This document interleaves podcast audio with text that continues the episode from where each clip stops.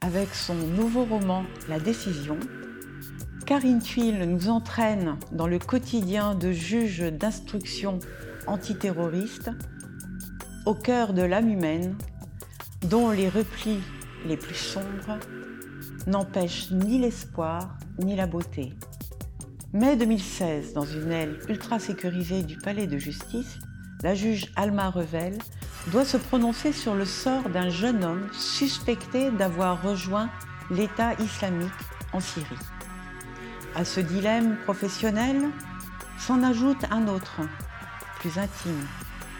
Mariée depuis plus de 20 ans à un écrivain à succès sur le déclin, Alma entretient une liaison avec l'avocat qui représente le mis en examen.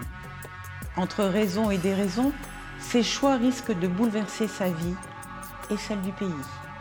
Karine Thuil décrit avec une minutie presque technique le fonctionnement et le déroulement de l'instruction en intégrant dans le fil du récit des éléments du dossier, des retranscriptions d'interrogatoires, des extraits d'écoute téléphonique. La romancière dessine chaque étape de ce long processus de recherche de vérité avec les doutes qui l'accompagnent et les enjeux politiques qu'il sous-tend.